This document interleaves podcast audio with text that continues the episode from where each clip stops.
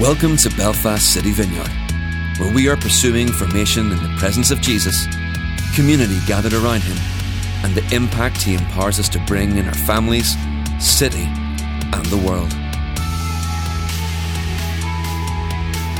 The following message was given at one of our Sunday services. For more information, visit our website at belfastcityvineyard.com.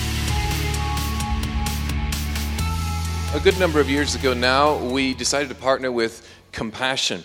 And um, we were, you know, our values are spiritual formation, right? Uh, community or family, and then city and global impact. And there's loads of different ways in uh, our city and on this island that we push for impact. And one of the ways we, we thought about, like, how can we go for global impact? And how can we um, do something in around the compassion area? And so we began to partner with Compassion and, and asked them, you know, instead of just kind of we're, we're just a small group of people with limited resources but how could we uh, employ some teamwork and work together and actually make a big splash in a small space rather than a small splash you know across the world?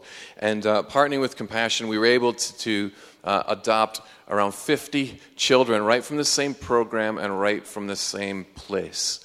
So kind of right in the same little network of villages. And um, we've been doing that for a number of years now. Harmony and I have had the, the honor and the privilege as a family of we have a, a compassion daughter. Her name is Via Moy.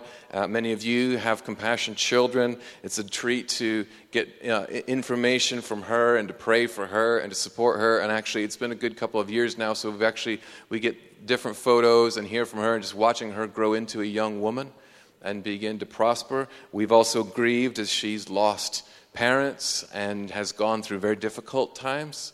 Uh, and it's just been an honor and a privilege to, uh, from many thousands of miles away, stand with her. And I know many of you have the same, same type of journey. And so um, this morning, uh, Darren from Compassion is going to come and he's going to talk. He's give us an update on, on the project uh, where our children are all based. And um, he's going to talk a little bit more about compassion. Uh, and so uh, he's brought his wife Erica with him. So could you give him a round of applause? That'd be great.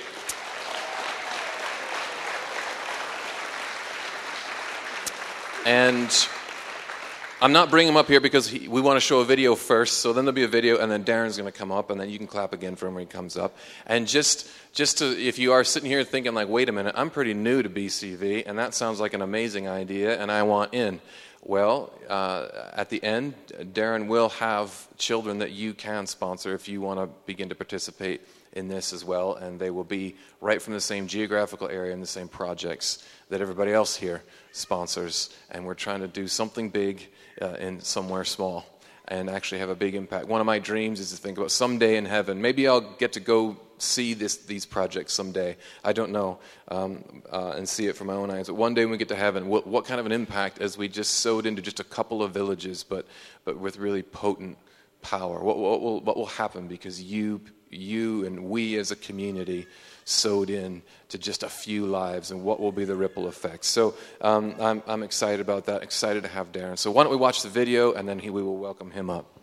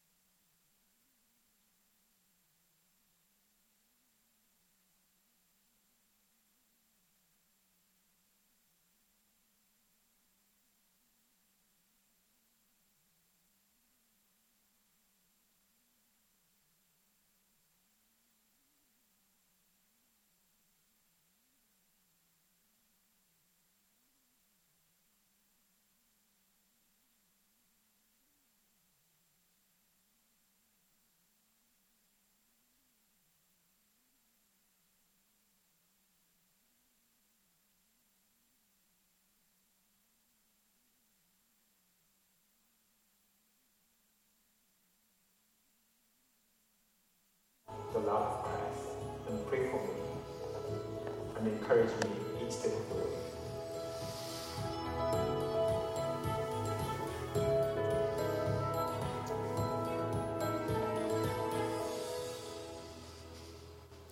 Isn't that, isn't that amazing?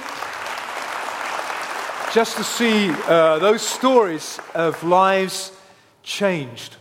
Some of those children, some of those adults you saw there, they were just like little kids, just like the ones that you sponsored years and years ago. And now they're growing, growing up to be adults and, and, and world changers themselves. Do you know, we have someone in Haiti who is a senator in the government now and was a compassion child many, many years ago because we've been going for 65 years.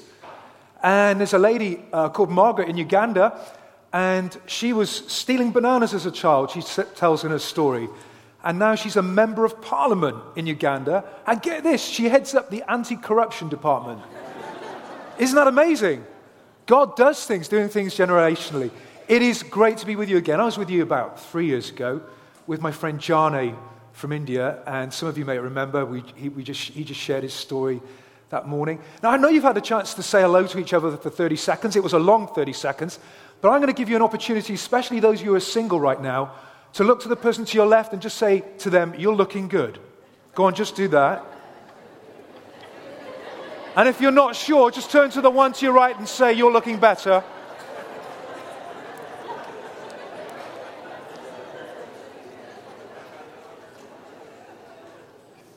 It really is a privilege for us both to be with you, uh, for us both to be here with you today. Uh, I said to Erica, um, You should come with me to Belfast City Vineyard. You'll really enjoy it. I'm out quite a lot of places, different weeks. And uh, she said to me, she nudged me in the worship, and she said, You're right, I am enjoying it here. So thank you for your warm welcome. And it's just great just to worship you here this morning. I'm just going to put this clicker on. I've been shown how to do it. I've got to press these two buttons at the side until the green light comes on, apparently. And I've still done it incorrectly there. I know. I do it incorrectly every week. Okay. There we go. There we go. That's wonderful. Um, I want to say thank you to you so much for all that you already do through compassion. I know you work through many other ministries as well, and praise God for, for those ministries that you work through. Um, but we're looking at celebrating what you, you're doing with us over the years. And uh, so I've got a few slides here just to show you. And you may see your child up there, your, the photograph of your child, so just look out for that. Just over 50 now, 53 children being sponsored. We thank you in Jesus' name for every life that has changed. I want you to think about it in this way 53 children. If there are four in a family, there may be five in a family. You can do a multiply because when you help the child in the family, you help the whole family.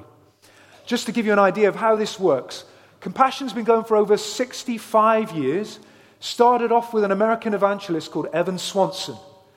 And God just dropped a dream in his heart. Will you help these children in Korea, where he was after the Korean War? And he said yes to God. He said yes. And with that small seed, he just opened an orphanage up. And then it just grew and grew and grew. And right now, as we sit here this morning, Compassion are partnering with 7,000 churches in 25 different countries around the world. Over 1.2 million children have graduated through the whole process, and 2 million children are currently in projects this morning. Isn't that amazing? Because one man said yes. Don't despise the, day of, the days of small things, says the Lord, because you never know what God's going to do. If God's given you a dream, you hold on to that. Don't be thinking, God, how's this going to work out? Because you may not know how it's going to work out. Evan Swanson was gone from this world a long time ago, but his legacy lives on, and your legacy can live on too. And uh, praise God for these 53 children's lives that are changed. Um, let's just flick that on there. In one country, we're looking at in Kenya. And it's in a particular project, and it's in the uh, Maasai area. Now, I've been down in the Maasai area. Erica, would you, would you just bring that up for me there? I've got a letter from the pastor, which I've sent through, and maybe we can uh, publish for you. Thank you so much. Give her a round of applause. I have a letter from uh, Pastor Benjamin um, from Pifa Church, and in a southern part of the Rift Valley province in Kenya. And he says that 88% um, of uh, 80, there's 88% unemployment amongst the men in this area. But yet he's saying, praise God, that many men are being added to their church every week. They're ministering to different people. Um, they're also in a situation where they have, it, it takes them over an hour to get medical assistance. They have to walk for over an hour. I've been out there, you know, when I've been to the projects um, out there, uh, I went one time and there was no one in a, in a project. And I said to the project worker, when, when's anyone going to come? And they said, oh, they're walking. I said, how far? They said, oh, it could be like eight, nine kilometers, but they'll be here soon. And apparently they do this every day. Um, it, it's, just, it's just amazing what happens there. He says illiteracy levels are very high, and uh, most people fear taking children to school just to the fear of, um, just because of the fear of the erosion of their own culture. So they have, in their own culture, they're concerned about others coming in and influencing that. And so, as the church, we need to be very sensitive about that, how we minister into that culture. Now, this is really important for us with compassion because we're not reaching out to people that are just Christians. We're reaching out to the whole community, and some have very different religious beliefs. And we're wanting to show them a Christian world viewpoint without forcing it down their throat and saying, you need to change to become like this. Let them see what God has done for them through our love for them so that it's a free choice for them, free will, not something that's being forced upon them. He asked that we would pray for the sustainability of the project and for the dreams of those of the children that are there. As I said, unemployment is extremely high and illiteracy is really high too. But he says that great things are happening. Now, I've, I've sent that letter on. It's much more detailed than that. And maybe we can circulate that out to everyone. And you've got a copy of that uh, too. So there we are, down in Kenya. 53 children in Kenya. Uh, you've, you've sent, this is just in the last year, uh, there's been 187 letters that have been sent by sponsored children, and you've sent 69, which is a pretty good rate uh, by 32 of you. Um, I know sometimes I don't always send letters to my sponsored child in Ethiopia. So, hey, if you've forgotten, um, don't feel guilty about it, but go home and do it this afternoon. No, just, no, because, you know, our money means a lot, but our words mean more. And we can invest words of life and hope into children, and it means so much to them. And they keep their little letters in a little tin under the bed, and they pull them out. And, and at times when things are not going well for them, just as Andrew was talking about earlier on, they can pull something out and they can say, Hey, Andrew and Harmony said to me, I've got a hope and I've got a future that God's told me I've got that hope and that future. I'm going to keep moving on, and there'll be life changes in their own world. 24 girls, 29 boys. Um, since the partnership has started, uh, over 42,000 hours have been spent by children that you sponsor in the project. That's amazing. And a minimum, just a minimum, of over 10,500 meals have been provided for them in the projects. And 239 medical checks. And that's really important based on the information I said to you earlier on. 68 Bibles have been given out as well to their families there. Just in the last 12 months, so do a multiplier over the years, because I don't know how many years has it been? Seven or eight years? So let's multiply this by eight years. Um, we're talking nearly £19,000 per year that you're giving as part of your missions giving as a church to help these, these children in Kenya, in the Maasai. That's amazing. And 16 additional gifts. I know some of you give family gifts. Um, we just want to thank you for that in Jesus' name. And there's some of the children there. You can see some of their faces. If your child is, you can't see your child on there and you think, I, I sponsor through uh, Belfast City Vineyard, then come and see me afterwards. Give me the child's name, and we'll make sure it's linked through. We want to say thank you to you for making such an incredible difference here. That's uh, a picture of the project where, where the children are out there. They're just playing games, uh, just out there, so you can see those children there. Maybe one of yours is there too. I'd like us to read from Scripture right now. We're going to read from Matthew uh, chapter 20, Matthew chapter 26, 25 actually. And maybe we could just put that up on the screen. This is the uh, story of the talents. And again, it would be like a man going on a journey who called his servants and entrusted his wealth to them. To one he gave five bags of gold, to another two bags, and to another one bag, each according to his ability. Then he went on his journey. The man who had received five bags of gold went at once and put his money to work and gained five bags more.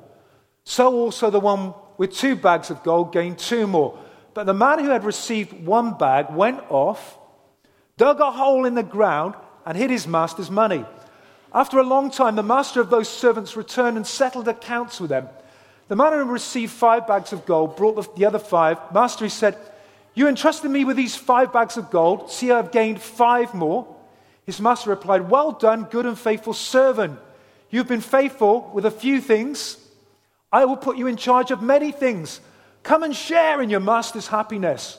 The man with two bags of gold also came. Master, he said, You entrusted me with two bags of gold. See, I have gained two more. His master replied, Well done, good and faithful servant.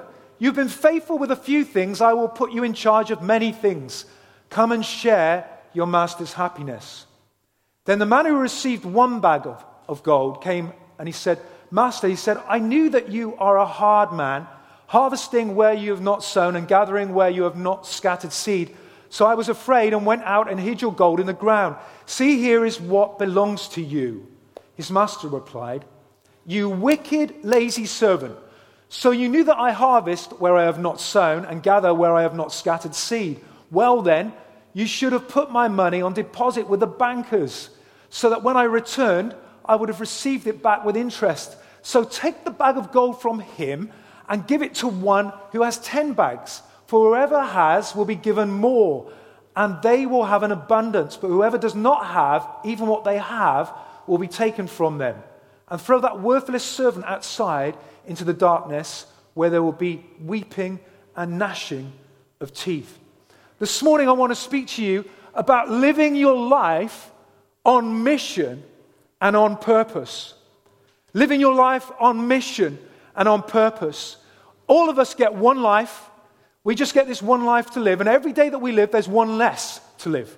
And God wants us to live it on, with, on purpose and with a mission. I don't know about you, but I build in time when I'm traveling somewhere. If I'm going all the way to Derry and I live down in Delgany in County Wicklow, I'll build in 40 minutes to make sure I, I get there on time.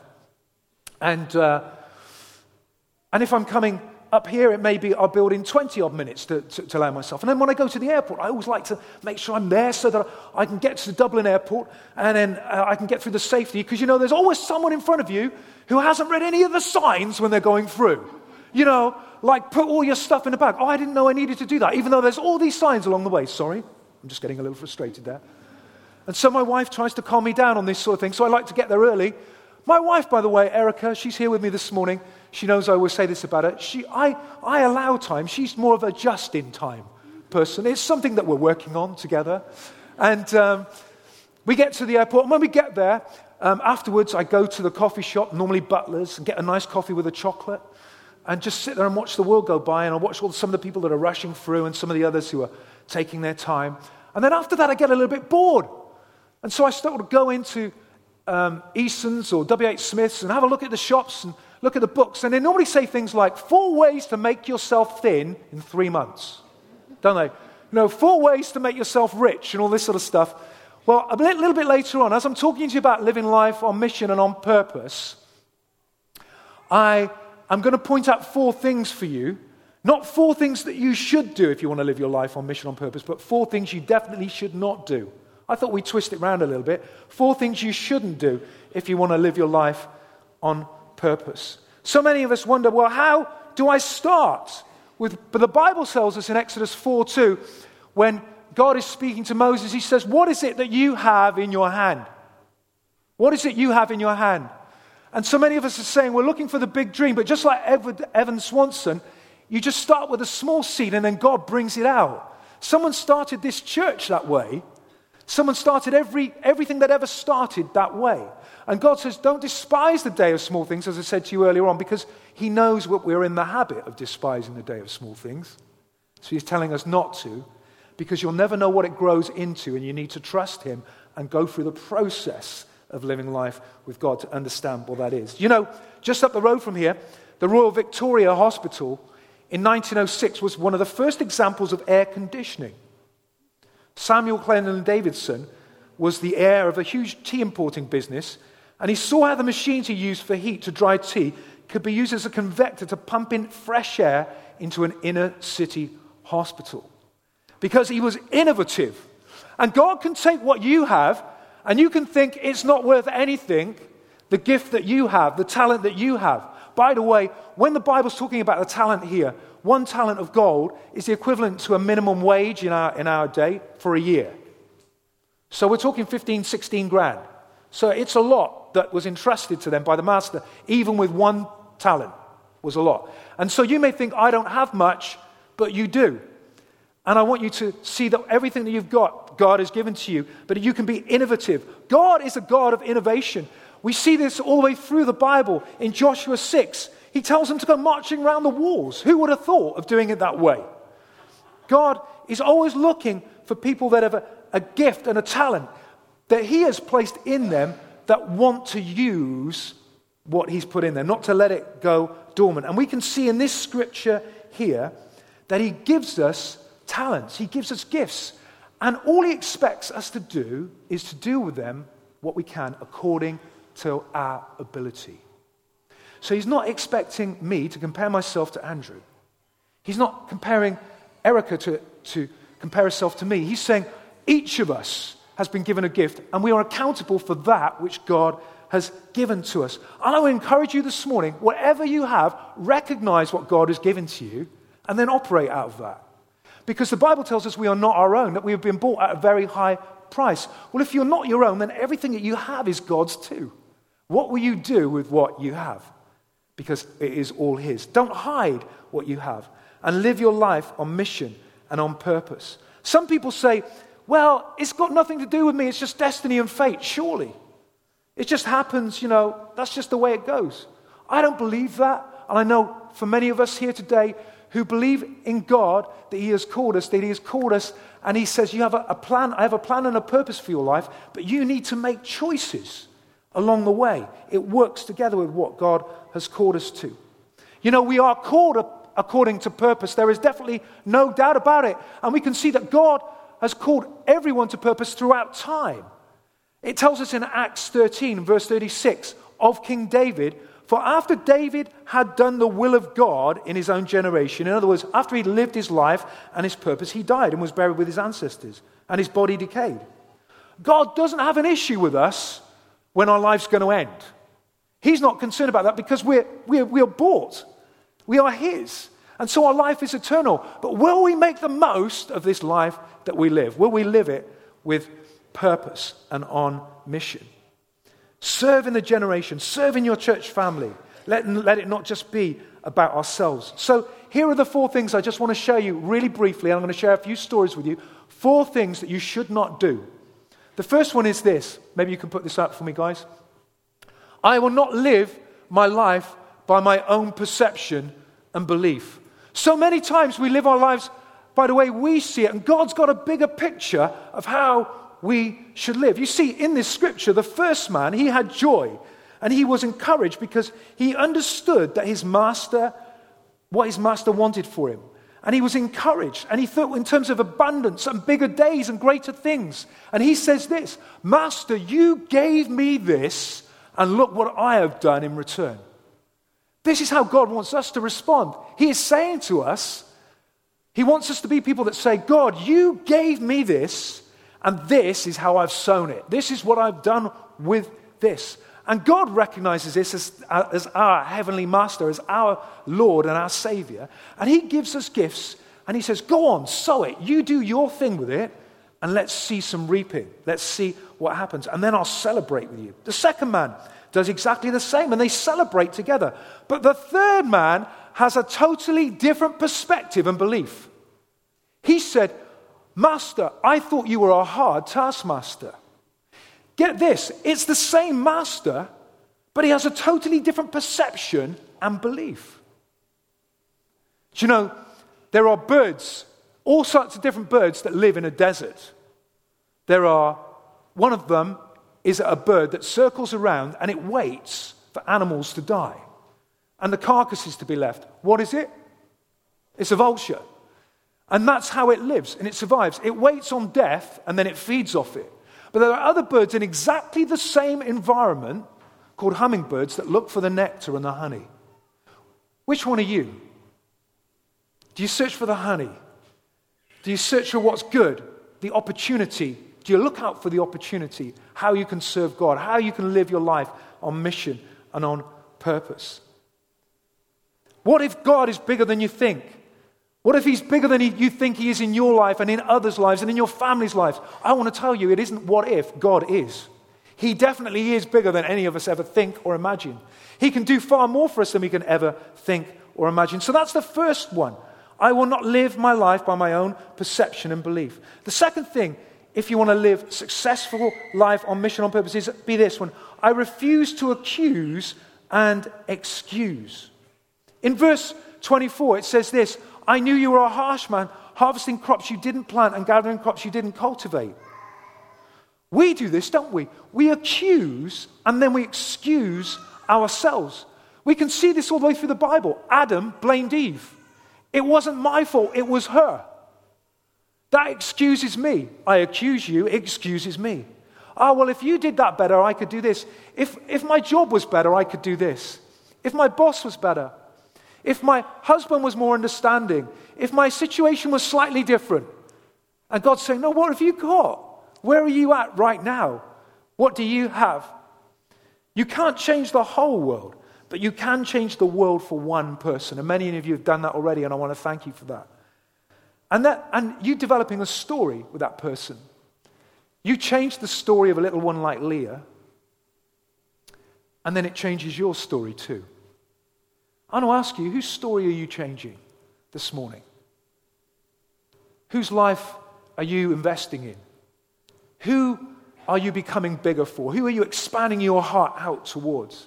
And when you do, it expands yours too. A number of years ago, I was in Uganda with uh, a, a, church from Somerset. And uh, they sponsored around, actually, they sponsor less kids than you guys did. So you, you can come out if you want, we can arrange it. Let's go out to Kenya. That'd be amazing. I have taken a team out to Togo just recently and another one to Ethiopia. It would be great to take you guys to Kenya just to, to see the local church and the pastor there, to see the children and the families. Um, but we were out with this church, a Baptist church from Somerset, and there's a lady called Rachel there, and she was in, in her 60s. And uh, she went out and she said, I'm just coming out to see my sponsored child, Loy. And I said, How old is your sponsored child? And she said, Oh, she's 17. I said, Wow, how long have you been sponsoring? She said, Oh, since she was four. We've been sending letters and exchanging photographs and all this sort of stuff. And one day, the Ugandan office drove down to the hotel where we were staying because we were away from Kampala.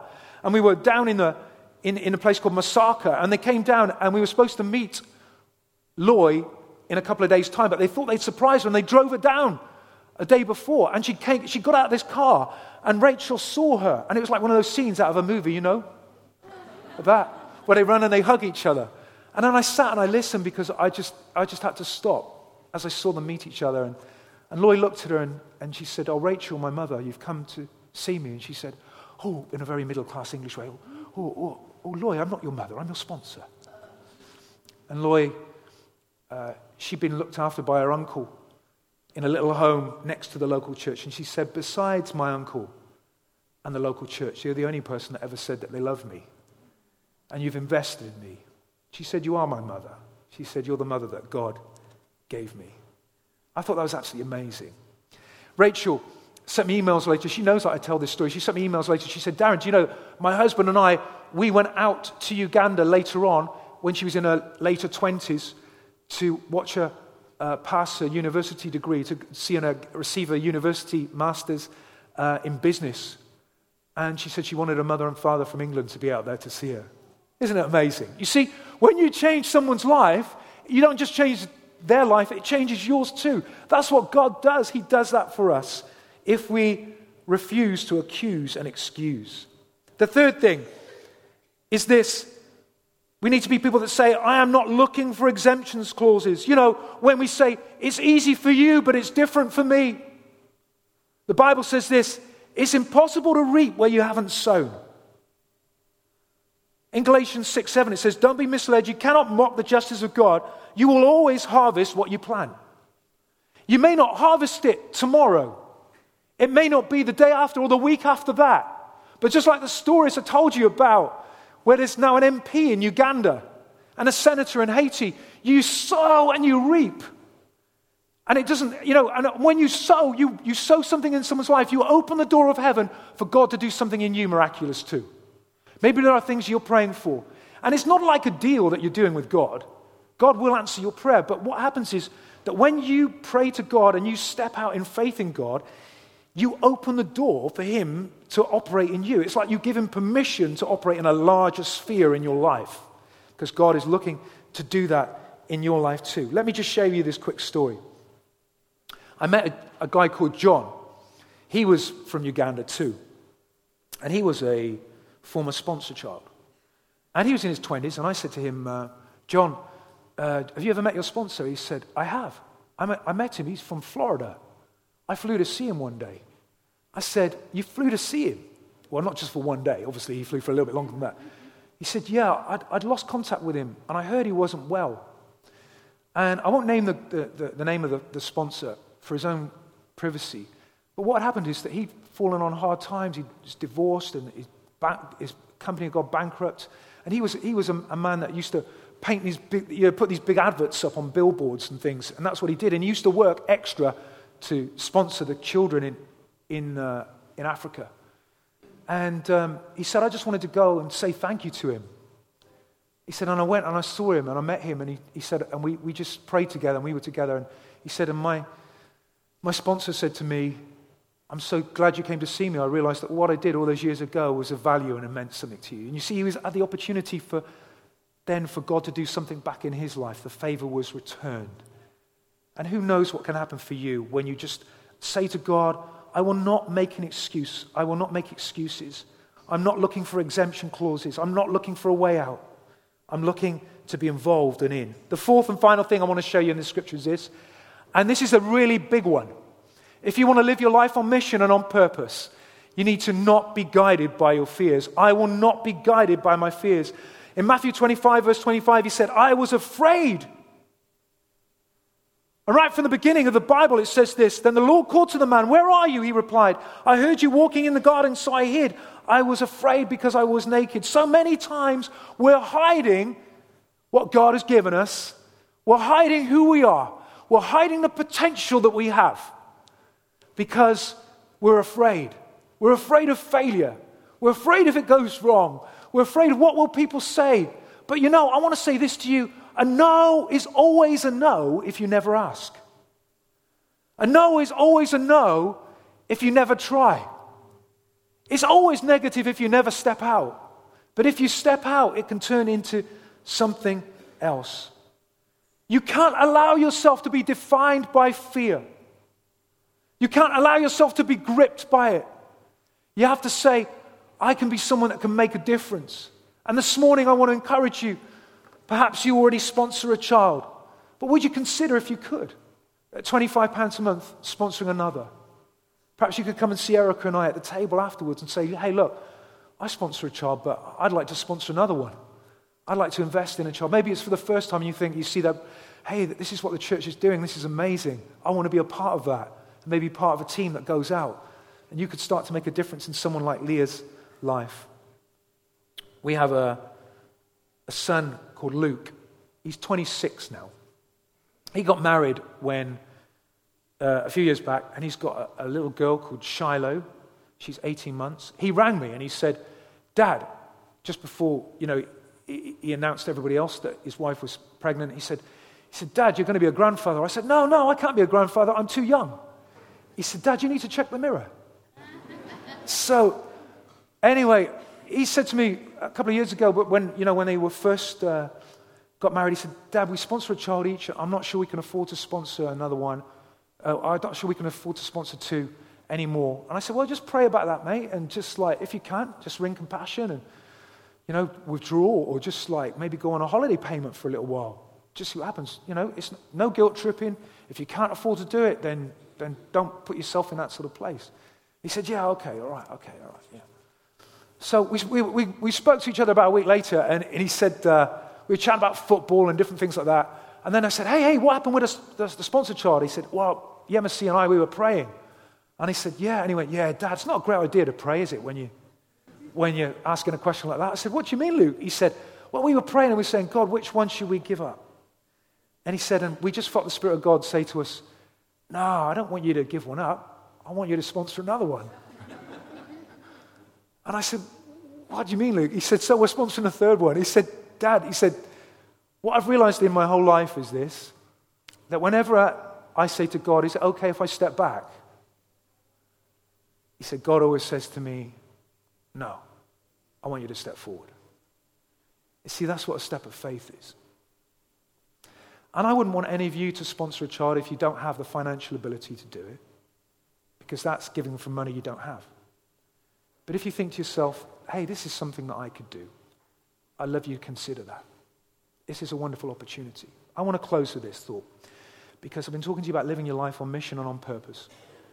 A number of years ago, uh, I was walking around an estate, and there were some Jehovah's Witnesses going around knocking on doors. And I thought I'd call them in, have a cup of tea and biscuits sort of thing. And I called them in and I said, hey, I'm a born again Christian. I said, I know you're going to say that we all believe the same, but you know that we don't really. I said, but I'll tell you what, I'll put my Bible down here, and then uh, you can convince me for an hour and a half, if you like, why I should drop my faith and join yours. They thought, wait, we're in. I, the reason I did that was because I didn't know my Bible enough, well enough to argue with them at that time. So I just thought I needed to work from my strength, from my gift, from my talent that I had, which was one more of persuasion. You know, one more of like, okay, let's see it this way, let's look at it another way. And so they, they, they, they, they were telling me all about this, and, and I'd read up on Jehovah's Witnesses and all the prophetic words that just didn't come true from the Watchtower Society. And, and I said, Well, if, if that's true, then what about this? And what about this? And what about this? I said, she, I can't believe that. There's so many holes in it, it's unbelievable. And I said, Right. And at the end of the two hours, I said, Would you mind if I shared my faith with you just for five minutes? And so I had this opportunity to share my faith. And they came as two. There was a lady been a Jehovah's Witness for 25 years and a young guy. He was extremely zealous. And then he went and she was there to guard him. But he went out of my house, he stormed out. And she looked at me and she started to cry. And she said this She said, Mr. Sharp, she said, uh, 25 years ago, my husband left me and I was without hope. And two people knocked on my door and they gave me hope. She said, and in two hours this morning, you've dismantled all of that. I said, that wasn't my desire to dismantle it in that way, to destroy you. I said, but what I would say to you is this if I could do that in two hours, what foundation was it built on? I said, I've shared with you about the love of God right now, the real love of God and who He is. You can trust in Him. And I said, and I want you to go away because you're going to go back to Kingdom Hall right now, and an elder's going to tell you you've met with the son of the devil. I said, but you're going to have to decide what you believe. I said, and let the inner voice within you, as C.S. Lewis talks about, ask you that question which one has the ring of truth to it? And the Spirit of God will reveal to you which is the truth. And she walked away. I've never seen her again since. But I'm believing that as I sowed, there will be a reaping. And that one day I will see her in heaven. But here's the thing I wish it had been one of us that had knocked on her door 25 years ago. I wish it had been one of us that had, had the, used our gift and talent of just conversation, our time just to say, How are you today? Just to be there for her. I want to tell you, there are people around Belfast that need you to speak to them. They need you to use the gift that you have. There are people in Europe that need to hear you. They need you to go out on a mission with them. There are people in Kenya that need you to invest in their lives. Will you step out in faith this morning? Will you do that? Let's just pray together. Father, I thank you for this wonderful church. I thank you for the partnership over the last number of years and all the children's lives that have been changed and the difference that you've made. Lord, bless each and every one that's helped in whatever way they have in this house. Lord, but I pray if you've challenged us by your Holy Spirit today, that we will respond to what you have said, whatever way that is, whether it is to sponsor a child through compassion, to be a part of what's going on here, maybe to help on another team here. But I pray we won't let our, we won't put our talent in the ground and dig a hole because it's not ours to bury, it's yours. And I pray that we will be people that live our lives to the full, on mission and on purpose in every area. Thank you, Lord, for all that you've done for us. Maybe this morning you, you don't even know Jesus as your personal Savior, and you say, I, I don't even live my life this way. I, I, I live my life for my own mission and purpose. And this morning, you have an opportunity just to ask God into your heart. Maybe just say this prayer in your heart quietly to yourself Dear God, I accept I've been living my own way, doing my own thing, but I want to put my trust in you and live my life for you. So I ask you to forgive me my sin of not following you. I turn from my way of doing things. I'm going to follow you. Come into my heart today, I pray, in Jesus' name. Amen. Just as we just just raise your heads for a moment. If you said that prayer for today for the first time, why don't you go and have a chat with somebody with a badge on, or come and see one of the leaders afterwards? And for those of you that are interested in investing in a child's life, come and speak to Erica and I afterwards, and maybe we can take each other out. We can take each other out to Kenya and uh, have a great time out there and see what's going on. Bless you. Thank you so much. Thanks for listening to this message. For all the latest information about what's happening in the life of our church, or if you have any questions or comments, head over to belfastcityvineyard.com.